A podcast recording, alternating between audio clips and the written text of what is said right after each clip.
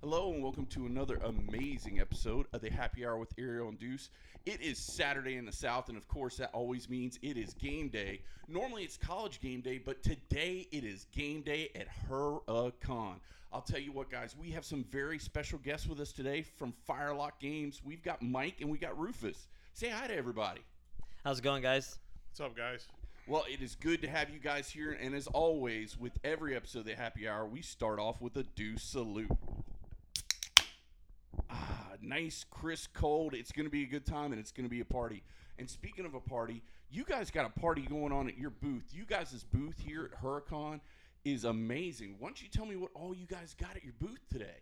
Well, thank you very much. Uh, so we've brought our we've brought our full range of our our main game, Blood and Plunder, which is a uh, 17th and uh, early 18th century game about. Uh, it's mostly about pirates, but it covers all the colonial kind of combat and stuff. It's a game that you play on land and sea, so it has rules for skirmishes on ships or on shore, and they kind of interchange. Um, we've got, of course, uh, our other game and set in the same setting, Oak and Iron, which is kind of if you're familiar with X-wing, it's kind of like a uh, an X-wing type of game, w- but with sailing ships. Uh, then of course we've got uh, Rufus's the game Rufus wrote, uh, Blood and Valor, which is a take on the Blood and Plunder rules and kind of just converting it over and changing it up to work as a uh, skirmish game for the First World War. And um, another one is uh, Blood and Steel. We got Blood and Steel, which is uh, it is a Victorian era game, again based on the same blood and plunder system, uh, and that one has been they've been running that one quite a bit all weekend, and we actually sold out of books for that one, so we sold all the books we brought. Well, you only brought one book. Yeah, so we own it's that. Pretty easy. Yeah, that, that's that's the plan. So, uh, and then we also have our dice game, Scurvy Dice, which is a game where you roll up a, a ship and race to an island and get treasure. And if you uh, sc- and if you screw that up, you end up with scurvy. It's a fun game where you screw each other over constantly. Um, and uh, that's about it. We've also brought a, a demonstration of our of the first box. We got our sample box for our Kickstarter, uh, the where we're moving all the game into the for Blood and Plunder into the 18th century, and it starts out with the Blackbeard versus Maynard final battle. So the box themed around that, and that's definitely had a lot of attention this weekend. Well, I'll tell you what. Uh, it, it we and it, of course you fans at home have figured out Ariel's not here this weekend. She she had some things that you had to handle, and our thoughts, love, and prayers go out to her and her family. Um, but she really last uh, when we were here for recon, she really wanted to buy some stuff for you guys, and time just got away from us with podcasting. Everything we did, it just got away, and she didn't. So she was full bore planning to buy stuff from you. But last night we shared you guys' post about the big box, and I think she's all in on that because it looks like that's a great starter point. Like it's 150 bucks. It, it, it did I get the price point right? 145 close enough. 145. so it's 145, but right out of the box, you're good to go. You've got everything you need to play, and you're good. Yeah, it really is everything because we uh, we tried to be as thorough as possible. So you get two ships in there, you get two crews for the ships, you get All- your all hard- commander, all hard plastic too. I should point out this is our first foray into hard plastics. Uh, so you got the Blackbeard miniature, the Robert Maynard miniature. So those are the, your commanders. You got the the rule book, the full rule book, the activation decks you need to to activate. Your little punch out tokens, a ruler, the little uh, movement gauge for the ships. You have a paper CMAT. Then on the flip side is a like a little land area, Oh, and then okay. some little punch out like 2D terrain pieces. Oh, some nice. shoals. They're two sided again. Shoals for the water and little like forests for the land. So if you have zero wargame experience and you don't have any terrain or anything, you could buy that box. All you need is some glue and some snips to cut the plastic out, and you're ready to go. Now tell us where they can find the box and all your fine products if they're not here at the event this weekend. Yeah. So if you're not, the best place to go is just firelockgames.com. That's where you find us. Go check out the website and make sure when you go and talk to them, you tell them that the happy hour with Aaron Deuce sent you. I want to circle back to a game you were just talking about. It, it was something oak. Oh, Oak and Iron. Yeah. Oak and Iron. So you said it's almost like the X-wing game. So my question to you is: Are the miniatures because the X-wing Yeah. game the miniatures are smaller, so the boats are a little bit smaller in Yeah. that one, so you can have bigger scale uh, boat battles, basically. Right. Yeah. So Blood and Plunder is 28 mil, which is roughly 156 scale. Right. Uh, Oak and Iron is 1 600 scale. So it's uh, the ships tend to go between about two to four inches Oh, in nice. size. So they're it's a much more compact game, and that game has the same effect that we're doing um, with Blood and Plunder, Yeah. right? With the new starter box, where the the core set for Oak and Iron is kind of a totally self-contained game. You get six ships in there. You get again the sea mat, the terrain, the rule book, the cards, the Right. tokens, the dice, everything you need is all ready to go. So you could buy it. You could almost treat it like a board game. You could just buy that and just play that like a million times with Yeah, what's and you just in don't the have box. to. And you, need, You don't have to paint the ships if you don't want to. You, you- they're Mhm. already Yeah. brown on the bottom, the sails and all that stuff. Yeah, yeah, exactly. Actually, what you just did is exactly how you're supposed to do it, as close about as possible, Rufus. But like you were saying, it's a, uh, it's basically almost like a board game. Like out Yeah. Mm-hmm. of the box, you're good to go. So you Mhm. only have to buy extra pieces if you really want to. Yeah, and there's no really there's not really any assembly with it. There's one Yeah. sail that you'll have to glue on the sloop, but you don't Yeah. have to put it on if you don't want to. yeah. Uh, but that's uh, so it, the sail the masts just pop Yeah. right into the ship. Oh, So that's they're awesome. removable. The holes are br- uh, plastic brown, Yeah. uh, a brown plastic, sorry, and the sails are white. Right. So Right, you yeah. got enough color that you don't, you know, if you're not, if you're uh, intimidated by painting, you can play with it how it is, and it doesn't look terrible. Well- it's not gray plastic on the table. And I will say this: even on your regular minis, they're so articulate that I feel like if you didn't paint them, you'd still be fine. If that makes any sense, Sure, because yeah. Mm-hmm. they look so good. Because, and just using my personal experience, I have Parkinson's, so Mm-hmm. painting little miniatures for me ain't happening, kid.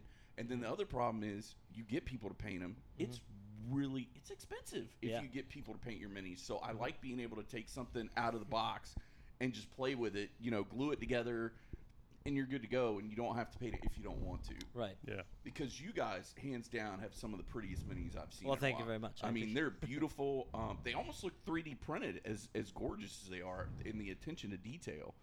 Um, Mm-hmm. but tell me about your new project. I think it's War Stories, if I'm right. That's right. War Stories is uh, the thing that we are. It's on pre-order right now, and it's currently in the works. It's it's getting wrapped up, getting ready to go to the printer, and that is a Second World War RPG. Oh, okay. So it's um, it's based on the Year Zero engine. So Okay. if you're familiar with that, uh, that's the system that it uses a modified version of the Year Zero engine, and it's basically the whole theme of the way he has it set up. It's kind of like a band and, a band of brothers thing, right?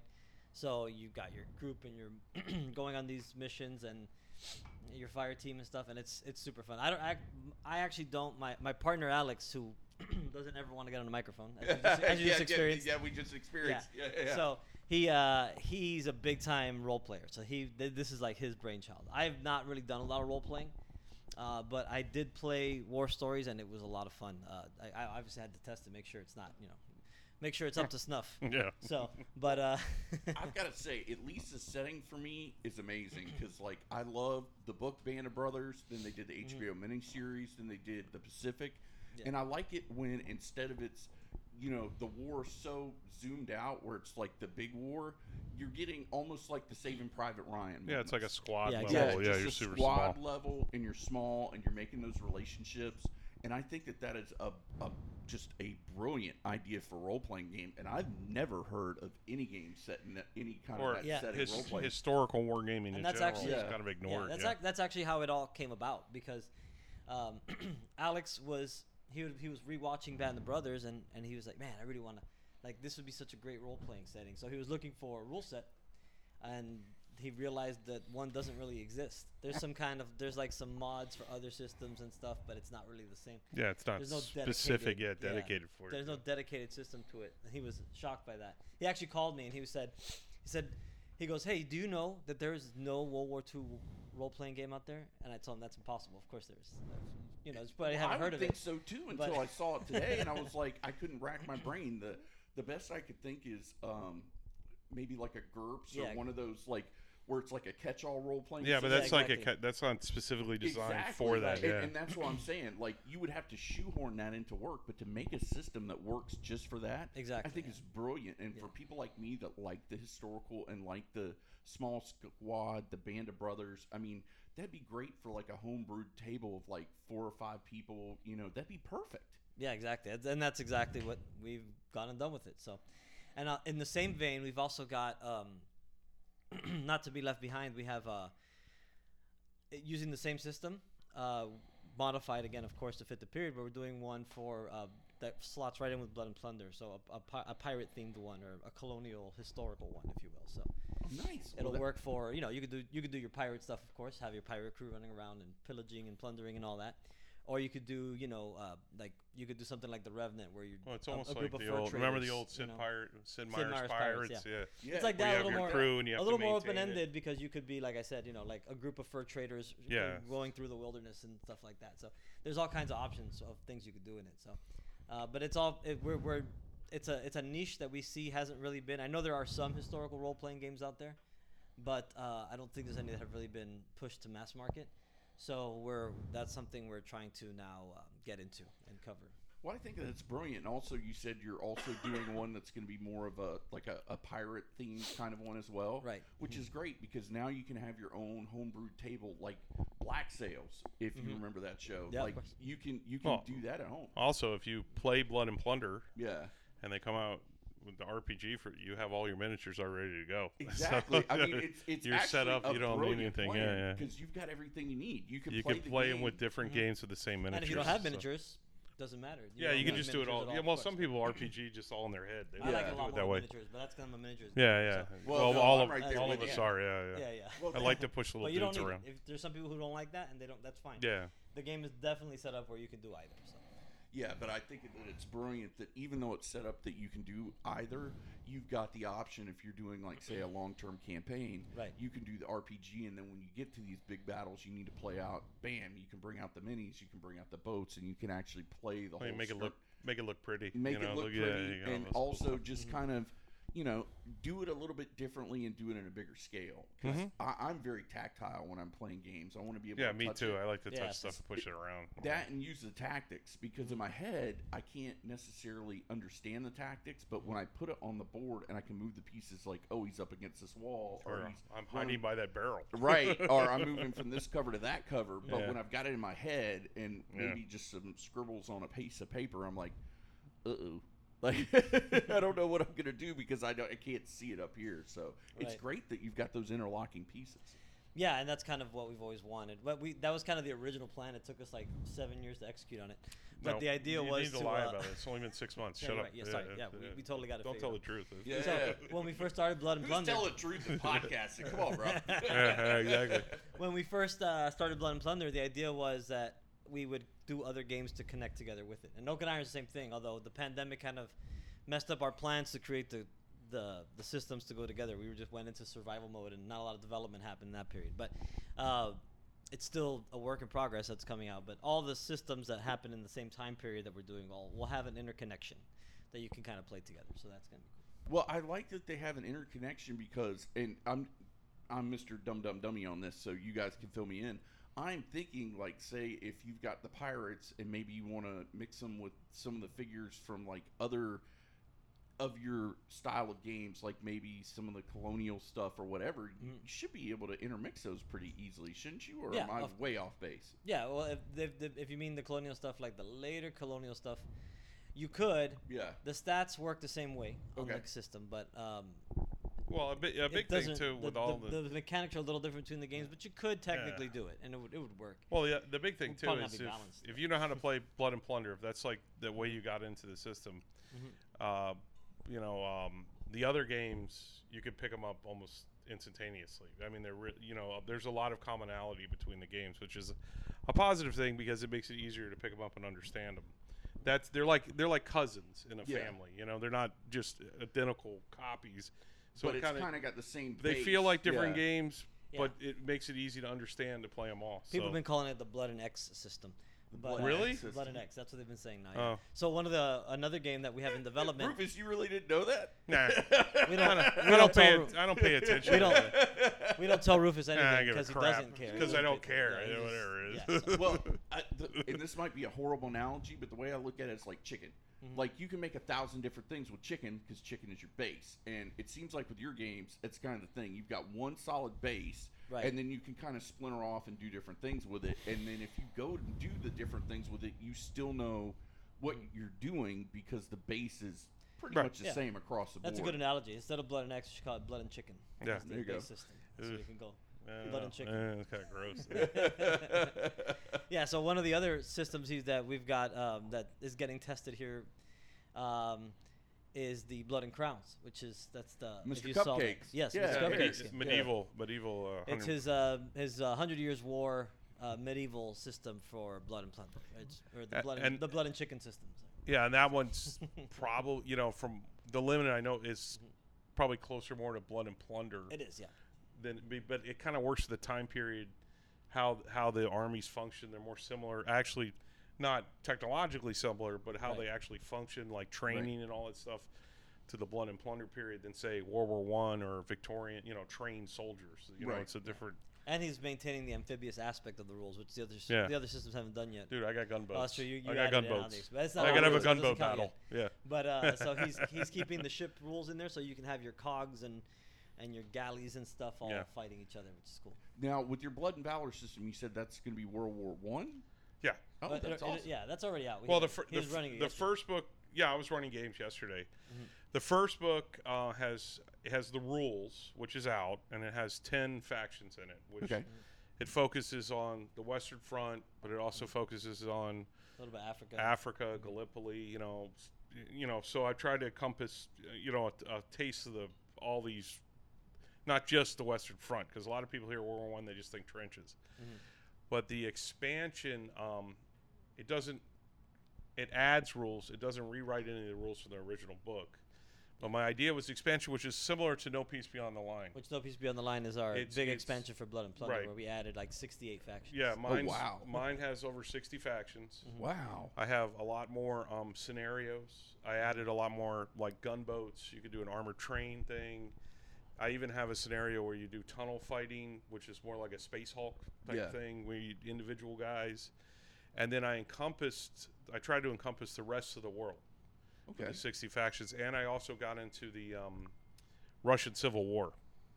Well, I really, really like that. And the reason I like that is because, like, I'm a big World War II fan. And a lot of times when you see people, they're playing the kind of the, you know, the Normandy, the. the Yeah, they, Ru- well, they, they I stick mean, to that side I, of have the always war. been in, yeah. big into World War II, and I, Yeah. and I, you know I used to play a lot of games, but what's happened, you know, it's it's and not to talk bad about World War II, but it gets it's almost gotten kind of stale for me. Yeah. It says everybody plays Normandy. Let's do Normandy, Yeah. Stalingrad.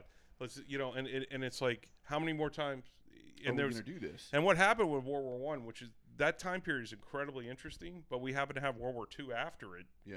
and we all talk about World War II, and you forget about what happened in World War One. Like Right. in, in the expansion, I have you know the Japanese. A lot of people don't. They were on our side. A lot Oh, of people wow. don't realize that. Yeah, they were on. They were fight. They were on. They were our guys. Yeah. And then they were fighting the Chinese. So I have Chinese and Japanese and. And just and then the Russian Civil War was insane. I mean, just all the crazy, crazy characters and people running around. There was a Hungarian guy that uh, got captured by the Russians. He got free from the Austro-Hungarian army, and then he went to Mongolia and declared himself the new Genghis Khan. Oh, wow. And he was the last um, white Russian general to surrender. Wow.